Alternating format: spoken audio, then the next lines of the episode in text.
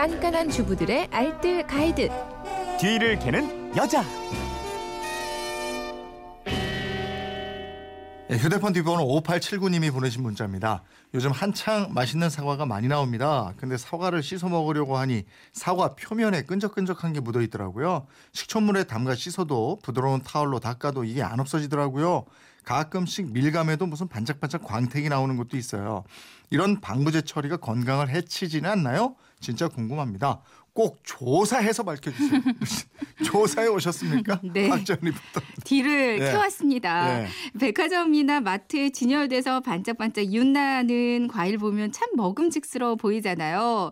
근데 과일 껍질에 광, 뭐 다 그런 건 아니지만요. 상당수가 인위적인 왁스, 피막제를 발랐기 때문이에요. 네. 그리고 일부 광택제는 먹으면 복통이나 설사를 유발할 수도 있거든요. 어, 주뭐 그러면 사과, 감귤 이런 데 뿌리나요? 네. 어떤 성분인지도 모르겠고. 맞아요. 어, 주로 사과, 감귤, 그리고 오렌지에도 많고요. 네. 레몬에도 많이 뿌립니다. 음. 광택제를 바르게 되면 기름막이 형성되면서 윤기가 나고 색상이 선명해지거든요. 네.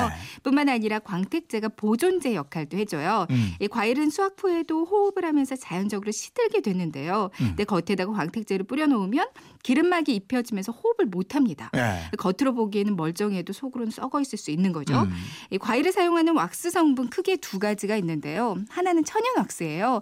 야자수의 잎과 싹에서 얻는 카나우바 왁스라고 하고요. 네. 그리고 또 하나가 유동 파라핀. 이 식품 첨가물의 일종이긴 하지만 식약처에 따르면 유동 파라핀은 우리 몸에 소화 흡수가 되지 않기 때문에 많이 먹게 되면 복통, 설사를 일으킬 수 있고요. 네. 또 비타민 A, D, E 등 지용성 비타민의 흡수를 또 감소시킬 수 예. 있다고 합니다. 요즘에는 사과 껍질째 먹는 경우가 많잖아요. 네, 그러니까요. 껍질째 먹게 되면 껍질에 묻어있는 왁스도 그대로 섭 취하게 되는 네. 거잖아요.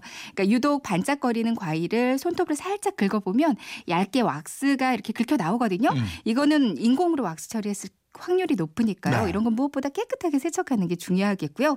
특히 국내산보다는 좀 수입산에 더 신경 써서 세척하시는 음. 게 좋겠어요. 어떻게 세척해서 먹는 게 좋은 거예요, 그러면? 그 집에서 반짝반짝한 과일에 뜨거운 물을 한번 부어 보세요. 네. 그러면 기름 성분이 둥둥 씻겨 나오는 게 보이거든요. 음. 이 왁스가 지용성이기 때문에 그냥 찬물로만 헹군다고는 없어지지 않습니다. 네. 그러니까 씻을 때는 흐르는 물에 부드러운 솔이나 스펀지 등을 이용해서 이렇게 문질러 주셔야 되고요. 음, 음. 아니면 베이킹 소다나 식초 아니면 소금을 이용하는 방법도 좋아요. 네.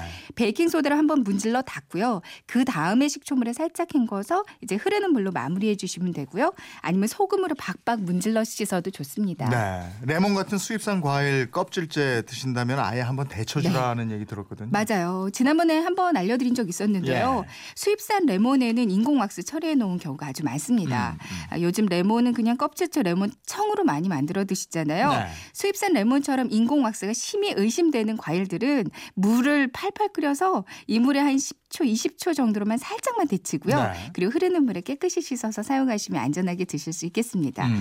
자주 설사를 한다거나 소화기가 좀 약한 분들이라면 과도하게 윤인하지 않는 과일을 좀 따로 골라 드시는 게 좋겠고요. 음, 음. 되도록 청이나 잼 만들 때도 과도하게 윤인하지 않는 과일을 골라서 담그시는 게 좋겠어요. 네, 사과 같은 거는 뭐 껍질에 좋은 성분이 많이 들어있다니까 네. 요거 잘 닦아서 과일 껍질채로 섭취하시면 건강에는 더 좋겠죠. 네, 맞습니다. 예. 살림에 대한 궁금증은 어디로 문의하면 됩니까? 네, 그건 이렇습니다. 인터넷 게시판이나 MBC 미니 또 휴대폰 문자 샵 8001번으로 보내주시면 돼요. 문자 보내실 때는 짧은 건 50원, 긴 건 100원의 이용료가 있습니다. 네, 지금까지 뒤를 캐는 여자 곽지연 리포터였습니다. 고맙습니다. 네, 고맙습니다.